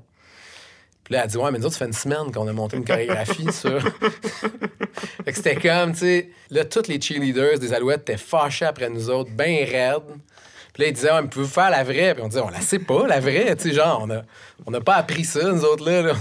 Fait que finalement, la deuxième tune, je pense qu'on a joué une de nos tunes, puis euh, ils ont pas dansé. Ils étaient fâchés. Est-ce que vous êtes réconciliés éventuellement? Mais je pense qu'ils nous ont pardonné, Ah j'espère. ok, On l'espère. Comment est-ce que tu as abordé l'écriture du, euh, du deuxième album? Parce que le premier a connu vraiment beaucoup de succès. Il y a plusieurs chansons. Il y a quoi? Il y a cinq ou six extraits radio qui ont euh, tous euh, beaucoup tourné euh, sur les ondes euh, des radios FM et des radios universitaires et de bande à part. Est-ce que vous sentiez une grosse pression sur vos épaules à ce moment-là de, de ne pas être le groupe d'un seul album? Ben oui. Étant réaliste, on savait qu'un deuxième album. Tu sais, le premier succès que tu as, d'habitude, l'album d'après, c'est toujours moins fort. Tu sais, c'est comme quand tu as une méga rencontre avec le public, là, comme on a eu. là. Après ça, tu peux prendre n'importe quel exemple, là, mettons, de cœur de pirate, à n'importe n'importe qui qui a eu un. Weezer. tu sais, ben Weezer, là, c'est un peu extrême, mais tu sais, euh, mais oui, ça, ça en est un exemple où tu sais, as une rencontre, puis après ça, quand tu fais ton deuxième album, tu y vas avec ce que toi, tu penses. En fait, tu vas avec ce qui t'inspire, ce que, que tu as envie de faire, mais tu sais, c'est pas certain que ce que les gens ont vu dans le premier, ils vont le retrouver dans le deuxième ou que, que finalement, en te définissant comme, euh, comme artiste, tu vas, tu vas te retrouver sur le même chemin que ce que les gens auraient aimé avoir, tu sais. Fait que, euh, il y a toujours une. C'est sûr que tu sais pas, là, quand tu fais un deuxième album. Tu sais, moi, je me doutais, je me disais, ça sera pas la même affaire. Ça, je veux dire, un, coup de foudre, t'as ça une fois, puis après ça, ben, tu vois si ça marche à long terme. Mais tu sais, on était quand même très proches encore dans ce temps-là. Là, on était, euh, on avait déménagé à Montréal. On a toujours été comme bien dans un sentiment de gang, tu sais. Fait qu'il y avait quand même ce sentiment-là qui protège un peu. Ça protège pareil, ça, d'être dans un band. Tu t'es moins vulnérable, comme. T'es, t'es- t'es comme avec tes amis. T'as, t'as- t'as déjà aussi un- souvent une couche de. Mais souvent, le chanteur, euh, puisque c'est lui qui est en avant, puis dans ton cas, c'est toi qui écris les chansons, il sent que la pression lui revient davantage. Mais j'en- j'en avais là, de la pression, pas de farce. Là. Puis tu sais, je me souviens que c'est à cette époque-là aussi où j'avais dit au gars, tu sais, ce serait cool que tout dépende pas des tunes que j'écris. C'est trop intense, il y a trop de gens qui vivent, qui dépendent, genre leur vie dépend des tunes que je vais écrire. Mais tu sais, je suis dans trois accords, moi j'ai envie que ce soit le fun. Tu sais, j'ai pas envie que ce soit comme pressurisant, tu sais. Fait que ça, je me souviens que c'était à cette époque-là, parce que je trouvais que c'était lourd, tu sais. Mais après, l'écriture, euh, tu sais, moi, c'est tout, le temps quelque chose que j'ai beaucoup aimé. Comme... Pour nous, c'est c'est assez cyclique, là, quand même. J'écris pas tout le temps. Moi, tu sais, j'écris en période, là, mettons. C'était un moment que j'adore. Je me souviens que ça avait été vraiment le fun aussi. C'était cool de jouer les nouvelles tunes. On était excités. On avait hâte de, de passer à autre chose aussi. Ben, pas de passer à autre chose, mais d'avoir du nouveau matériel. On était excités de ça. Puis on, on avait hâte. Fait que c'était un super beau moment. On s'imagine en général quand un chanteur euh, chante au jeu qui parle d'expérience personnelle. Quand Vincent Vallière chante On va s'aimer encore, on présume qu'il parle, de, qu'il parle à sa blonde, puis qu'il parle de sa propre vie sentimentale. Il parlait de moi, là, mais Évidemment. Maintenant, on le sait. Merci de, de l'avoir euh, juste le spécifier. merci de la- de l'avoir confié à ce micro. Mais la question que je veux te poser, c'est est-ce que tes chansons sont inspirées de- d'expériences personnelles? Est-ce que lorsque tu chantes dans mon corps de jeune fille ou tout nu sur la plage, c'est des chansons qui ont un, un lien avec quelque chose que tu vis émotivement au quotidien ou que tu as vécu? Non, mais c'est un exercice de, de, de faire dans mon corps de jeune fille. Tu sais, c'était. C'est un exercice qui est, qui est trippant parce que, parce que je suis pas une jeune fille. c'est- Puis après ça, c'était d'autant plus trippant d'y aller vraiment deep, d'être comme. de faire une chanson relativement sérieuse sur un- une période de la vie. Puis, de, de- puis après, ben, c'est des sentiments que tu tu, peux t'imaginer que quelqu'un a. Je pense que c'est ça l'idée. C'est comme n'importe quel auteur qui euh, réfléchit sur l'état d'esprit de quelqu'un d'autre qui n'est pas lui-même, ben, je veux dire, c'est un. Tu as déjà vécu le, le sentiment de vouloir te présenter à ton meilleur devant quelqu'un? Ben, tout le monde a comme, déjà la- vécu comme ça, la je jeune pense. fille. Oui, c'est ça. C'est ça. C'est pas spécifique aux jeunes filles, là, ça. Là. C'est, Non. c'est, c'est comme toute l'humanité euh, peut vivre ça. C'est, c'est d'explorer ça puis de voir justement qu'est-ce qui nous lie. Qu'est-ce qui, qu'est-ce qui... Cette chanson-là a touché une corde plus que je pensais. Il y a des gens qui sont venus me voir et qui m'ont, qui m'ont dit à quel point ça les touchait parce que c'était quelque chose qu'ils sa- qu'ils avaient l'impression d'avoir vécu plus que je pensais. Moi, c'est quelque chose que je me suis imaginé que quelqu'un pouvait vivre. là. C'est Non, c'est chanson vraiment sur- pas moi. Là. C'est une chanson sur la vulnérabilité, puis on est Ouais, tous ça, vulnérables à l'occasion. Qu'est-ce qui te fascine autant dans la fluidité des, des identités? Ça revient beaucoup euh, dans les chansons des trois accords, dans tes chansons, notamment dans Elle s'appelait Serge, euh, dans Mon corps, sur l'album Joie d'être- gay. Aussi dans Hawaïenne, d'une certaine manière, parce Ouais, que ouais. tu demandes à une fille D'être Ouais. né ailleurs, ouais, c'est parce que je trouvais ça absurde, là. je trouvais ça bien drôle là, de demander à quelqu'un d'être né ailleurs. C'est c'est quelque chose sur lequel on n'a pas, on a assez peu de contrôle. Mais euh, il y a comme un exercice de compréhension des autres aussi là-dedans, de, de te mettre à la place de quelqu'un d'autre, de, de, de voir comment il, comment il en fait, puis aussi de, de se rendre compte de tout ce qui unit, de, de tout ce qui est pareil, comme on disait dans mon corps, genre, de tout ce qui est, tout pareil d'un humain à l'autre, finalement, qui est en dehors des identités, en dehors de ça. tu sais, C'est des trucs que tout le monde peut vivre. Je sais pas pourquoi ça, ça, ça me fascine. C'est une bonne question. Je vais peut-être faire une. je vais peut-être faire une psychanalyse. Est-ce qu'il y a des gens parmi les, les communautés trans ou parmi les communautés euh, LGBTQ+, qui ont été euh, offusqués par euh, Elle s'appelait Serge ou par l'album Joie d'être gay? Je sais pas. J'espère que non. Pour vrai, c'est fait avec euh, plein d'amour. C'est ça, ça l'idée, je pense. C'est justement des. J'espère en fait que ça que ça pas euh, choqué personne ou que. Après ça, je sais pas. Là. Je pense que quand on le fait, on était à une place où les gens comprenaient Oui. qu'on qu'on était bienveillant, qu'on était qu'on n'est pas des on est, on est, on pas les gens, on essaie d'aller chercher les trucs qui sont Mais même si les, intentions sont bonnes, parfois on peut se tromper. Effectivement. C'est un risque, là, tu sais. Puis j'avoue qu'on marche sur une ligne, nous autres, quand même, tu sais. L'idée du band, c'est souvent d'aller ailleurs, d'aller, d'aller, de, de faire des affaires que les gens, attendent pas, puis auxquelles les gens s'attendraient pas, puis ça, ça fait que des fois, on peut, on peut se mettre les pieds euh, dans les plats ou qu'on... Est-ce que c'est déjà arrivé? possible. Je pense pas, mais tu sais, je sais pas. C'est, une affaire qui... C'est un risque euh, qui fait partie de, de ce qu'on fait. Est-ce que vous en discutez longtemps en équipe avant de lancer un album comme J'aime ta grand-mère ou Joie d'être gay, avec les risques que ça peut comporter? Parce que moi, je me souviens, qu'avant d'avoir écouté ces albums-là, je me suis dit, hey boy, là, les, les trois accords, ils dépassent peut-être la ligne. Mhm. Ils vont peut-être se tromper cette fois-ci. Puis Ouais, ben. là, c'est moi qui s'est trompé, mais mais il y avait un risque, très certainement. Ouais, ouais, c'est ça. Mais tu sais, c'est que aussi, tu as la récompense du risque. C'est que tu, tu risques quelque chose, mais si tu. C'est plus sais, justement, quand, quand tu as l'impression que le band que tu écoutes est allé plus loin, puis que c'est comme, aïe, j'aurais jamais pensé que, tu sais, il aurait pu aller là ou qu'il aurait pu me faire vivre ça. Mais après, il y a eu des discussions, euh, il y en a eu, là, tu sais. euh, je me souviens que, mettons, je me touche dans le parc, là, ça, ça avait été vraiment des longues discussions, tu sais, euh, parce que ça créait des images dans la tête de certaines personnes qui étaient peut-être. euh, je me souviens que notre gérant, il disait Ben là, tu sais, les gars, c'est une super bonne chanson, puis vous, vous risquez qu'elle qu'elle soit pas comme bonne parce que vous mettez des, des paroles tellement edgy dessus, tu sais. Mais après, je me souviens que j'avais fait écouter cette chanson-là à Olivier. Puis je, je me souviens exactement de cette scène-là. J'ai fait écouter l'album J'aime ta grand-mère à Olivier sur mon balcon. Puis à, à la fin de cette chanson-là, il a enlevé ses écouteurs puis il m'a dit si tout ce qu'on a fait, ça a servi à faire cette chanson-là, ça a valu la peine. fait que là, j'étais comme OK, on l'a fait comme ça. C'est ça qu'il faut que ce soit. Pourquoi tu y croyais à ce point-là, toi, à, Je me touche dans le parc? Ben moi, j'étais pas sûr, mais justement, des, des- quand Olivier, mettons, me disait une affaire de même, ou quand les gens autour, je me disais, OK, ça, ça marche. Ça peut être. C'est un peu weird, puis justement, c'est c'est cool que ce soit weird. C'est cool que ça, à une place bizarre parce que ça te fait vivre de quoi de nouveau. Tu sais, ça. Olivier il a quitté le groupe après le, le deuxième album. Ouais. Comment est-ce que tu as vécu ça? Euh, bien, j'étais super content que ça en aille. Je- Il va être heureux de l'entendre. non, non, ça a, été, euh, ça a été bien parce qu'en fait, pour vrai, Olivier, c'est un gars qui tripait pas être dans le groupe. Il, il, il aimait pas. Moi, j'ai souvent dit, je pense, je pense que c'était la, la seule rockstar qui voulait pas faire ça dans la vie qui existe. là, genre, comme. il voulait pas faire ça. C'était un trip d'amis qui a comme été plus loin que, je pense qu'il aurait espéré. Fait qu'après le deuxième album, euh, ce qu'il avait proposé, c'est de devenir le gérant du band. on n'avait plus de gérant. C'était une bonne. C'était un bon moment. C'était super cool qu'il euh, qu'il fasse ça. Puis ça nous permettait de, de rester ensemble dans ce projet-là. Fait que euh, moi, ça a été. Tu sais, les années de. Il a été gérant pendant l'album Dans mon corps, dans le fond, pendant trois ans. Puis ça a été un- vraiment le fun. C'était une période où euh, lui était. Il était content d'être dans le projet. Moi, j'étais.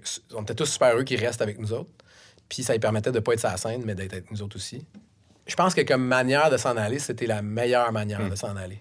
S'il était parti d'un coup sec, je pense que ça aurait été un gros deuil qu'il fasse plus partie du projet. Une rupture douce. Ouais, là, il s'est comme éloigné doucement. Puis, ben, il est encore, tu sais, Olivier, c'est encore, euh, je veux dire, euh, on lui fait écouter les chansons, il demande ce qu'il en pense. Tu sais, il est encore proche de nous comme ami, tu sais. Professionnellement, il fait, il fait d'autres choses, tu sais. Est-ce qu'il est déjà remonté sur scène avec vous à l'occasion? Non, Jamais? non. Je pense pas qu'on va refaire ça. Il n'y aura pas une tournée avec le, le- le line-up original des, des trois accords pour euh, Je pense un pas. anniversaire? Je pense pas parce que. c'est- Ben écoute, faut jamais dire jamais, je sais pas, mais. Ça a bien fini, comme, tu sais. Fait que c'est comme. C'est cool, tu sais. Un jour, je vais gagner à la loto, puis euh, je vais vous présenter une somme d'argent pour que vous vous réunissiez. que On ne peut vraiment pourriez- pas refuser. Non, c'est ça, exactement. Une des chansons qui, a, je pense, changé le plus, qui a le plus contribué à changer la, la perception, euh, la perception sur les trois accords, c'est euh, le bureau du médecin. Ouais. Est-ce que c'est, est-ce que c'est inspiré du- d'une expérience personnelle cette, euh, cette chanson-là? Oui. Mais c'était un. Tu sais, c'est- ça, je me souviens que cette chanson-là, j'étais pas certain qu'on allait la mettre sur le troisième album parce que c'était tellement autre chose. Puis finalement, c'est devenu une bonne idée de la mettre parce que c'était autre chose. Dans toute l'évolution du groupe, c'est à peu près autour de ça. Tu sais, à un moment donné, tu te dis, qu'est-ce que. Tu t'explores aussi qu'est-ce que t'es, qu'est-ce que tu fais, comment tu vas aligner tes affaires. Puis je pense que c'est autour de ce moment-là que moi, j'ai compris que le- la mission du groupe, c'était d'amener les gens ailleurs, puis de leur, faire vivre des émotions weird, puis que des fois, les gens souriaient, pas nécessairement parce que c'était drôle, mais parce que ça les mettait d'une place bizarre, puis ça a tout enligné le tir vers le futur de- de- du groupe. Puis cette chanson-là, je me souviens que je l'avais jouée à Olivier, qui était venu chez moi, puis j'avais fait la tune, puis j'étais comme, je suis pas sûr que ça devrait être sur l'album. C'est tellement euh, triste, comme. Puis c'est lui qui m'avait convaincu de la. Il disait non, non, il faut, faut qu'on la mette, il faut que, faut que ce soit dessus. C'est- c'est- Je pense qu'avec le temps aussi, ça a été d'élargir ce que le band pouvait couvrir comme émotion. Puis comme. euh, ça, c'était la première fois qu'on allait dans, de ce côté-là. Mais c'est une chanson qui, qui décrit, c'est ça. Il n'y a pas beaucoup de chansons qui décrivent des, ce moment-là que, que bien des gens ont vécu, mais Ouais. qui est très, très particulier, où on, on attend un diagnostic, ou quelqu'un qu'on aime attend un diagnostic. Puis Ouais. Ouais, on doit être là pour cette personne-là. Ouais. Puis c'est une chanson qui a pris, euh, qui est très près du cœur de bien des gens. Ouais, je pense que oui. Est-ce que tu as une émotion, hein, Simon? Non, non, j'ai pas ça, moi, des émotions. J'ai euh, j'ai des bons souvenirs par rapport à ça. Pour vrai, c'est une chanson que j'ai. euh, c'est effectivement une chanson qui, qui nous a permis de aussi de connecter différemment avec les gens qui nous écoutaient. Puis, tu- puis euh, t'as raison, je pense que ça, ça a changé un peu la perception que les gens avaient de notre groupe, tu sais. Ça a mis même un autre éclairage sur des chansons qu'on avait faites avant. Oui. Puis, tu sais, tout ça, ça, ça a fait comme, ah, OK, tu sais, finalement, il, il y avait peut-être des vrais sentiments aussi là-dedans, tu sais. Puis, euh, des fois, c'était peut-être pas évident pour des gens de, tu sais, quand tu mets des trucs dans des cases, tu dis, ah, c'est une tune drôle. Mais c'est comme, non, ça se peut qu'elle soit drôle, mais qu'elle te fasse aussi sentir des affaires. Puis, ça se peut que derrière cette chanson drôle-là, il y ait des, il y ait de quoi de, de plus triste ou, euh, tu sais, il y a de quoi, de- c'est ça. Je pense qu'après, ça, ça, effectivement, ça a changé la perception des gens. Les émotions complexes, c'est souvent les émotions les, les plus intéressantes à explorer en création. Il me Ouais. semble, du moins. Ben oui, puis des fois, tu sais, euh, même si tu pars avec un but simple, tu peux te retrouver avec un. Mettons, euh, justement, une chanson comme Dans mon corps, qui est une chanson hyper simple, tu sais. Il y a d'autres émotions qui sont venues là-dedans. Il y a- d'autres affaires que les gens ont trouvées. Il y a d'autres. euh, puis que même moi, comme au fil du temps, j'ai découvert. Finalement, tu, tu sais jamais ce que tu vas euh, déterrer en écrivant. Tu apprends des choses sur tes propres textes en les chantant? Eh Ben, au fil du temps, des fois, oui, Oui. quand même. Là. Ouais, ouais. Tu sais. euh, Comme quoi? Ben, mettons, euh, tu viens de me dire tantôt que la, la- la fluidité euh, Oui. des genres, tout ça, ça m'intrigue, mais moi, je savais même pas, tu sais. Quand on est arrivé avec Dans mon corps, c'est Gus, tu sais, euh, Gus Van Gogh, avec qui on avait commencé à travailler là. Qui a réalisé euh, trois de vos albums. Ben, tous nos albums depuis ce temps-là, en fait. Fait que je pense que ça fait quatre. C'est lui qui m'avait dit, à un moment donné, euh, je pense que c'est- on était quand même rendu aux trois quarts d'album, puis il m'avait dit, coudon, tu sais, Tu parles souvent de ça. J'étais comme, aïe, aïe, c'est vrai, tu sais. Parce que même Croquer des coups, mettons, qui est une chanson où quelqu'un personnifie quelqu'un d'autre, il y avait toute cette exploration-là de l'identité dans cet album-là. C'était super central. Je n'avais même pas réalisé avant de le faire. Fait que, ouais, des fois, c'est des trucs qui. euh, je me souviens aussi qu'au deuxième album, à un moment donné, après coup, j'avais réalisé que ça parlait beaucoup de la, nomination des choses. De nommer des choses, tu de, de- de viande. Ouais, ouais. Oui. Puis, euh, tu sais, euh, Louis-Félix Antoine, puis tout ça. C'était comme un truc qui me. qui me fascinait, peut-être sans m'en rendre compte. Gus Van Gogh, qu'est-ce qui, qu'est-ce qui vous a apporté? Euh, beaucoup de choses. C'est lui qui a réalisé Compter les corps aussi, des vulgaires machins, plusieurs Ouais. albums des Cowboys fringants. Dumas a fait son, son plus récent album avec lui. Robert Charlebois aussi. ouais. Ben, dans le fond, euh, Gus, c'était un- c'était- Pour nous, c'était le gars qui travaillait avec les, avec, avec, euh, avec les vulgaires. sais, C'était. c'était- Puis euh, Guillaume, ben, tu sais, la gang des vulgaires, nous, euh, quand on se parlait euh, de ça, il nous disait Ah, c'est tellement cool de travailler avec tout ça, il y avait juste des bons mots pour lui. Moi, j'étais très réticent parce que moi, j'ai la- souvent, j'ai de la difficulté à changer de quelque chose qui fonctionne. Mm. J'aime pas ça changer ce qui marche. Là. Souvent, je- Puis c'était Charles qui disait ce serait cool qu'on ait un réalisateur. Ça fait qu'on. Je me souviens que je me disais, ah, on va l'essayer. Puis finalement, ça avait été un coup de cœur. On avait on a vraiment eu un, un coup de foudre relationnel ensemble. On était devenus vraiment. tu sais, Je me souviens avant le troisième album, j'écoutais super gros les specials. Puis ça, j'étais vraiment là-dedans. Groupe de ska anglais. Ouais, c'est ça. Puis là, lui, il était comme Ah, man, c'est un de mes bands préférés. Oui. Tu devrais écouter telle affaire. Puis ça, on s'était comme. On est vraiment connectés. Puis ça avait été hyper inspirant. Puis ça avait été hyper clarifiant aussi dans, en studio parce que travailler avec lui, c'est surtout. Tu sais, les gars ensemble, on est des amis, on est très proches. Puis c'est difficile de prendre des décisions des fois parce que ça, ça revient à quasiment de l'ego, un Vous avez de la difficulté à vous dire les vraies choses? on a des fois de la difficulté à prendre des décisions quand on n'est pas d'accord. Il n'y a personne qui tranche. Mm. On est tous sur un pied d'égalité dans le band. Fait que d'avoir quelqu'un d'autre qui vient et qui dit non, non, on va faire tel truc, tel truc, tu sais. Son idée à lui, c'est ça qui est bon, puis c'est ça qu'on va faire. Ça, ça a mis beaucoup de clarté dans ce qu'on faisait, puis ça a rendu le processus vraiment flu- plus fluide, plus, plus facile en studio. Fait que ça a été ça. Puis après, ben, c'est un gars que, dont, euh, avec qui je partage beaucoup de, de, de goûts. Tu sais, On, on, on aime, on aime beaucoup des mêmes choses, puis tout ça. Ça a avec lui été- que tu as fait ton album en solo aussi. Aussi, ouais. Oui.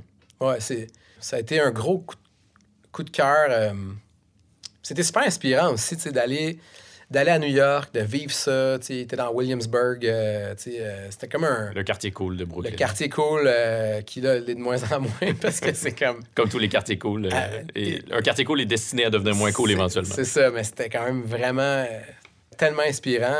En 2009, on a commencé à aller là.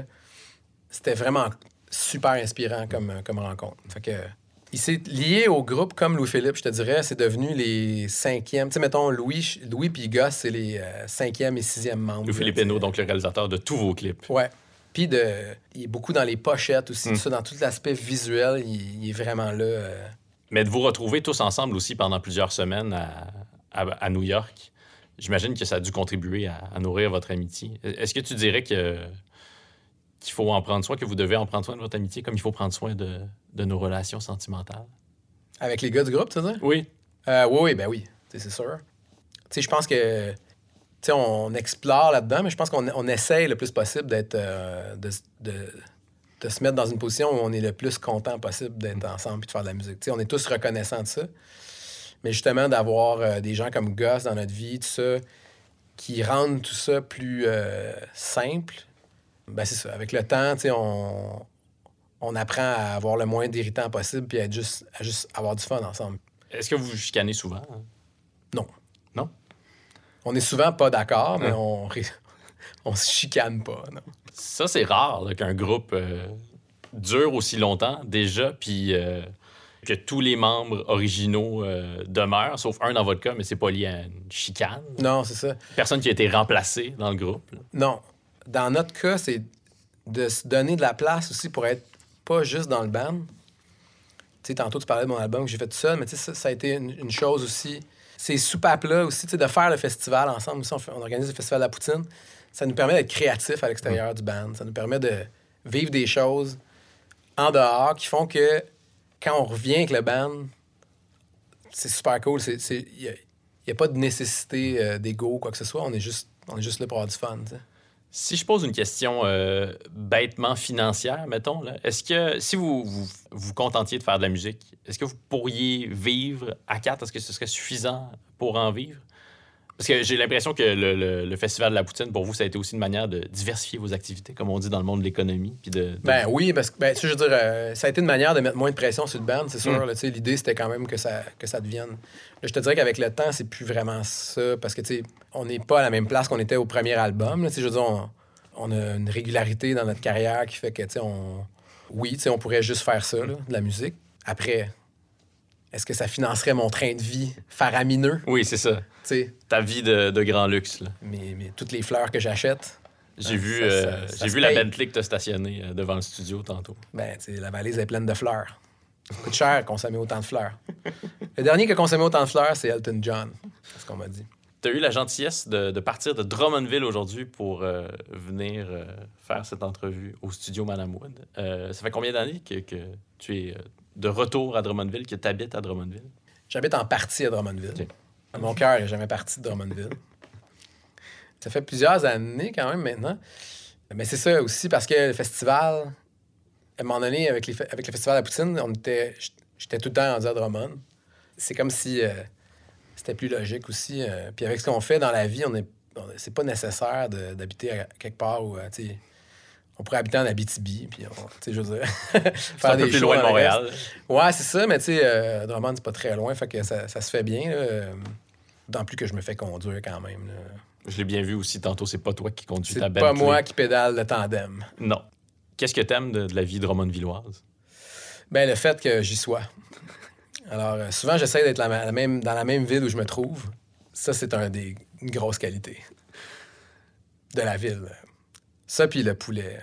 Ça Il y m'amuse a de parce l'excellent poulet. lorsque tu dis des phrases en blague comme ça, tu les dis presque exactement comme Claude Meunier lorsqu'il dit des, des phrases en blague. L'influence de Paul et Paul est encore là. Euh, Ben oui, je pense que. Je pense que, mettons, moi, si j'ai jamais entendu quoi de si drôle que, que Paul et Paul. Tu sais, que Claude Meunier en général. Oui. Il n'y a jamais personne qui m'a fait aussi rire. Tu as eu la chance de le rencontrer à, à quelques reprises, Claude Ben Meunier? oui, quand même, c'est un. C'est un ami, en fait, maintenant, je peux Oui? dire? Ouais, ouais. Ouais, on se connaît, on, on s'appelle, là, puis on, c'est au courant. Vous jasez de quoi? Je sais pas, on jase, de. On se demande où on est, des fois. Je suis à Drummondville. Je suis dans. je- C'est ça. Des fois, je lui demande si je suis dans la même ville où je suis, où je me trouve. Puis euh, lui, il fait la même chose. Fait que euh, souvent, ça nous prend. Il faut prendre son téléphone. Non, mais est-ce que tu lui demandes conseil? Euh, pas vraiment. Là. Sérieusement, c'est juste un. C'est quelqu'un qu'on a croisé au fil des. des- ben, tu dans, dans différentes occasions, on s'est croisé à un moment donné. Puis on. Vous aviez participé à un hommage euh, télévisé à Paul et Paul. Entre notamment. autres, là, ouais, c'est ça. Puis euh, un, un hommage aussi à Claude Meunier qu'il avait eu. Finalement, lui, il rencontre des gens juste dans ses- des hommages à lui-même. Oui, c'est ça. c'est comme ça qu'il se fait des Un amis. hommage hebdomadaire à Claude Meunier, ou à Ding et Dong, ou à Paul et Paul. Non, mais c'est, c'est quelqu'un de, de- de gentil avec qui on- je m'entends bien. Je sais, tu sais, ça aurait pu aussi pas être le cas, mais c'est ça, c'est, un- un- une belle rencontre. Mais je suis content, je, je- je suis très heureux. euh, tu sais, ça- on a eu la chance de rencontrer du monde quand même qu'on aurait juste rêvé de rencontrer plus jeune, tu sais. C'est quand même, euh, c'est assez extraordinaire, là, tu sais. euh, dans la musique aussi, tu sais, euh, juste de, mettons, connaître Mara Tremblay, moi, je pensais pas un jour la connaître. Je suis super content.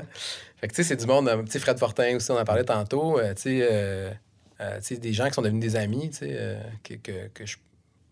Tu sais, les gens des cowboys, tout ça, sais, du monde que, tu sais, on a lié des amitiés comme ça au fil des années. J'ai parlé de. J'ai évoqué Robert Charlebois tantôt. Tu as écrit une, une chanson sur Ouais. son plus récent album. Et Ouais. voilà, la chanson s'appelle Musique de chambre. Ouais. C'est une chanson prophétique parce que ça raconte l'histoire d'un gars qui reste dans sa chambre puis qui peut pas sortir de chez lui, qui veut juste jouer de la guitare chez lui. Euh, Là, entre ça puis Bactérie, qu'on a le dernier album, Oui, là, effectivement. que je vais vraiment euh, commencer à faire attention euh, à ce que je prédis. Mais euh, ouais, ouais, c'était, une super expérience, là, sans joke. Ça aussi, rencontrer Robert Charlebois, pour moi, c'était comme... C'était impressionnant, en fait, de le rencontrer. Puis euh, qui me demande de- d'écrire une chanson aussi, ça m'a vraiment... C'est lui qui te l'a demandé. Ouais, parce que je travaillais avec Goss sur le dernier album. Puis moi, je disais, à un moment donné, je sais pas trop, je parlais à Goss, puis j'étais comme, ah, man, je travaille avec Robert, je dis, moi, j'aimerais tellement ça y écrire de quoi, tu sais. Je- je- C'est vraiment un gars que- à qui j'aimerais, tu sais, je disais, je ferais un album, tu sais, je ferais. je- Là, ça a été un peu différent de ce que j'envisageais parce que, euh, tu sais, je, je pensais y faire, euh, tu sais, je sais pas, je me disais, à un moment donné, je vais y envoyer une tune, tu sais. Mais finalement, il voulait juste un texte. Il m'a envoyé la musique, puis il voulait juste un texte. J'étais super content parce que, tu sais, il y a quand même des, des, des grosses pointures qui ont écrit pour lui, tu sais. qui- Puis j'étais comme. Ça m'a un peu intimidé au début de, de, de voir. euh, Tu fais partie du même club que Marcel Sabourin, Claude Péloquin, Pierre Bourgault, Mouf. Ouais, c'est ça. C'est pas mal. euh, quand même, là. euh, Régent du Charme. Oui, c'est vrai. je- Puis là, je me disais comme, OK, tu sais, des rock'n'roll quand même, tu sais. Il y a quand même des gens vraiment. Des, gros writers là, qui ont écrit pour lui. J'étais là, OK, il faut que j'écrive de quoi. Mais ça a été super cool. Puis il, est- tellement bon. C'est comme. C'était écœurant, de travailler avec, là. Fait que, je m'étais rendu en studio pour. euh, pour lui dire quoi faire. non, non, mais j'étais allé en studio pour lui dire comment ce que j'avais en tête, puis ça. C'était comme. C'est pas Robert Charlebois pour rien. Il est tellement talentueux, tellement. Il était tellement euh, généreux, tellement, tellement cool. C'était comme. euh, c'était vraiment une joie là, de travailler avec. Fait que j'étais super content. C'est un gars dont j'ai aimé beaucoup de phases. ça- euh, Même ses mauvaises phases sont bonnes. pas de joke, là. Je veux dire, même des trucs que lui considère comme étant mauvais. Mettons, moi, euh, ben, mauvais. Tu sais, mettons, je sais que c'est pas physique, c'est électrique. Mettons, il, a- il la joue pas, là. Mais moi, j'ai trouvé cœurante, cette chanson-là. Cet album-là, au complet superposition, qui est écrit par euh, Claude Péloquin, est merveilleux. Tu sais, sans joke, c'est ça, c'est c'est, des trucs, tu sais, j'écoutais avant d'écrire ça, justement, j'écoutais des affaires, tu sais, euh, consomme, consomme, euh, tu sais, des affaires écœurantes qu'il y a eu dans, tu sais, des albums, des phases, euh, tu sais, euh, c'est super trippant de, de- de réécouter c'est tout, tout ça à travers quoi il est passé aussi, parce que c'est très descriptif de chaque époque, tu sais. Ouais. C'est super en phase avec euh, les Il gens. embrassait les modes du moment. Tu sais, c'est ça, tu sais. Puis, un moment donné, euh, tu sais, il- sa période golf, mais tu sais, t'as l'impression que vraiment c'était ça qui se passait. Tout le monde s'est mis à jouer au golf euh, au Québec. Il était synchro. Fait que, tu sais, c'est vraiment trippant. Puis après ça, ben, c'est un c'est inspirant, tu sais, un interprète de même. euh. J'ai tellement écouté Dolores, mettons, quand j'avais 14-15 ans. Tu sais, je me souviens, c'était dans les vinyles, justement, de mes parents. Que, sais, Tes parents avaient bon goût. Ouais, quand même, ouais, ouais. Mais moi, j'ai eu la chance d'interviewer euh, une fois, une seule fois, Robert Charlebois au téléphone. Mais c'était un moment très agréable. Puis ce qui m'a le plus amusé, c'est que des fois, tu rencontres des gens puis ils correspondent pas à l'image, à leur image publique. Puis Robert Charlebois, c'est la personne la plus Robert Charlebois au monde. Ouais, là. ouais, ouais. il- Mais là, c'est aussi que je l'avais interviewé, puis il était en France à ce moment-là, donc il était comme à peu près il était 11h midi ici au Québec. Donc, lui, il était à l'heure de l'apéro. Il est déjà dans son 5 à 7. Oui, c'est ça. Fait qu'il était généreux, puis il jasait. là. On aurait pu parler pendant des heures. C'était un grand honneur. En fait, rendu là, euh, c'était un, honneur là, de, de se faire demander ça. Est-ce que tu accepterais de, de me lire euh, un poème que j'ai euh, imprimé ici? J'aimerais que tu me lises comme si c'était un, un poème. Mais c'en est un, là, mais en tout cas, tu comprends ce que je veux dire. Je t'ai acheté un autre dauphin à la boutique de Biblo. C'était le plus éclatant du magasin, comme une étoile qui sort de l'eau. Il n'y en a pas d'autres animaux qui soient aussi impressionnants. Il n'y en a pas d'autres qui sautent aussi haut, en étant aussi intelligents. Ça, c'est le début de la chanson. Les dauphins et les licornes. C'est une fresque, cette chanson-là. C'est une des plus grandes chansons des, des trois accords. Est-ce que c'est une chanson qui raconte un, un coming out? Ben, c'est ça l'histoire, en fait. L'histoire de la chanson, c'est quelqu'un qui. euh, C'est deux personnes qui s'échangent des, euh, des bibelots, puis des toutous de. un de dauphin, l'autre de licorne. Puis c'est l'histoire d'un suicide, en fait. Oui. C'est, ça. C'est que- tragique. Ouais, c'est, ben, c'est l'histoire d'un suicide. C'est, comme une, euh, c'est une menace de suicide. Oui. En fait, c'est quelqu'un qui dit si. euh, tu sais, je suis tanné de mettre les trucs dans mon garde-robe, dans, ma- dans ma garde-robe, puis si, si ça arrête pas, genre, je vais juste euh, aller me m'offrir à toi euh, comme sur une pochette Oui. de Joy Division. Oui. Est-ce que tu vas faire un autre album en solo? Un jour, je l'ai réécouté euh, aussi récemment, puis je me disais que c'est ton album en solo, c'est un des meilleurs albums des Strokes. c'est peut-être un des cinq meilleurs albums. Des... Leur, dernier album c'était est un des bons bon. albums de Weezer aussi. Ah non, ça, tu m'avais dit que c'était. Euh, Joie d'être gay, c'est un des bons albums de Weezer. Ouais. Euh, écoute, je sais pas, en fait, sérieusement. euh, J'ai juste deux ça. formules, c'est gênant. Il y a juste deux formules. Ouais. Puis ça serait super cool de faire un autre album. euh, tu sais, ça s'était fait un peu au fil du temps, en accumulant des affaires. Puis c'était sorti un peu parce que je m'en ai, je me disais, Christy, il faudrait que ça, faudrait que ça vive. là. Fait que tu sais, il y a d'autres chansons que j'accumule de même, puis qui ne trouvent pas leur place euh, ailleurs. Fait que ce serait super cool. euh. Ça a été vraiment le fun euh, de pas avoir les autres gars les jambes. Ça m'a vraiment fait du bien. Parce qu'il y a des chanteurs. Cet, cet album-là en solo est en anglais. Est-ce que ça veut dire qu'il y a des chansons qui spontanément euh, émanent de ton esprit en anglais plutôt qu'en français? Ben oui. Ben oui, parce que, tu sais, ça fait tellement partie de notre vie, la musique en anglais, que... Puis euh, après ça, ben, les trois accords, c'est tellement un langage particulier, c'est tellement un langage précis euh, dans ma tête, là, que des fois, il y a des affaires qui rentrent pas là-dedans. Fait que euh, soit ça peut faire une chanson pour quelqu'un d'autre, soit la, si la chanson est en anglais, des fois, j'arrive pas à trouver une équivalence aussi intéressante en français. Fait que c'est ça. Puis aussi, ça, ça- c'est cool de faire un, un essai en solo, dans- euh, juste dans le processus d'enregistrement. Parce que, tu sais, il n'y a rien d'autre qui s'est passé avec ça. J'ai pas fait de show, j'ai pas fait... Je l'ai même pas lancé, l'album, tu sais, il n'y a rien eu. là. Tu testais pas Mais- la température de l'eau pour euh, quitter les trois accords. là? Non, ben non, parce que, tu sais... Écoute, je peux pas parler pour l'avenir, mais, tu sais, pour vrai, c'est vraiment le fun d'être dans les trois accords, Tu sais, quand t'es dans les trois accords, t'as pas vraiment envie que ça arrête, là. Fait que, euh, non, non, j'aime- tu sais, c'était pas du tout ça, mais c'était c'était trippant quand même d'aller faire un exercice en studio seul, tu sais, de, de... Mais en fait, tu décides de tout, là. Fait que, c'est quand même... C'est la dictature. C'est la dictature totale. euh, Puis, tu sais, de pousser ces chansons-là de cette manière-là. Puis après aussi, ben toutes ces affaires-là où, on- où c'est comme des soupapes créatives un peu, ça me fait, puis ça a fait aux gars aussi, je pense que pour toutes les autres affaires qu'ils ont essayé, les autres aussi, de leur bar, ça fait à chaque fois apprécier quand on revient ensemble. Tu sais, c'est- c'est... on- Quand on revient ensemble, ça, c'est comme... On se re-rencontre du, euh, du plaisir que c'est de jouer ensemble. Même si on... Je pense qu'à ce temps-ci, on le sait, là, maintenant, que c'est Ouais. le fun. Mais ça nous fait à chaque fois réaliser ça. C'est une éloge de l'infidélité, ce que tu es en train de faire. là.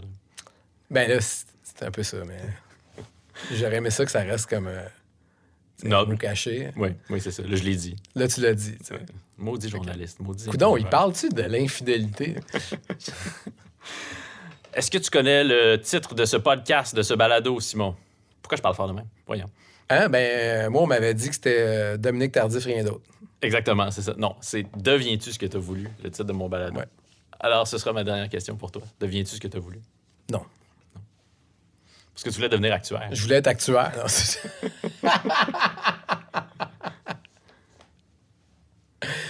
pas pas en tout. Je viens pas du tout ce que j'ai voulu. J'aurais voulu être. euh, J'aurais voulu mesurer 6 pieds 4. Puis là, je mesure 6 pieds 2, puis ça me, ça me fait vraiment de la peine. Non, pour vrai, c'est. euh, je- pense que oui, tu sais, j'ai- jamais eu une idée très précise de ce que je voulais devenir. Fait que euh, je suis très heureux de là où la vie me mène à Oui. date. C'est la meilleure manière de réussir sa vie. Exactement, d'avoir pas de plan. Oui. Mais oui, je suis content. Pour vrai, euh, euh, tu sais, c'est- ça. Il y a des choses dans ma vie qui sont euh, une, euh, quand même que je, je pensais pas réussir autant, mettons. Puis en, met- euh, le- mon amitié avec, euh, avec les gars du band, puis avec tout ce qui. toute cette gang-là. J'espérais que ça durerait aussi longtemps, mais je, je suis content de voir que ça, que ça dure. Fait que pour moi, c'est ça, c'est une grande réussite. Puis ce qui est beau, ce qui est fou, c'est que moi, quand j'écoute votre musique, mais je pense euh, aux amitiés, euh, aux amitiés dont c'est la trame sonore. Euh, les trois cool accords, ça a été la trame sonore de plusieurs de mes amitiés très, très importantes. Donc, euh, quand je réécoutais euh, le Gros Mammouth album, j'avais le visage de plein de mes amis que je vois peut-être un peu moins souvent euh, présentement, mais qui sont encore euh, très, très près de mon cœur. Merci de me dire ça, c'est cool pour vrai. Merci beaucoup, Simon, euh, d'avoir été là, de m'avoir euh, accordé cette entrevue que j'espérais depuis longtemps. Ça, ouais, ça fait longtemps que moi aussi, je t'espérais depuis plusieurs années. Merci. C'est une belle conclusion. ça. Ouais, ouais. Salut. Salut.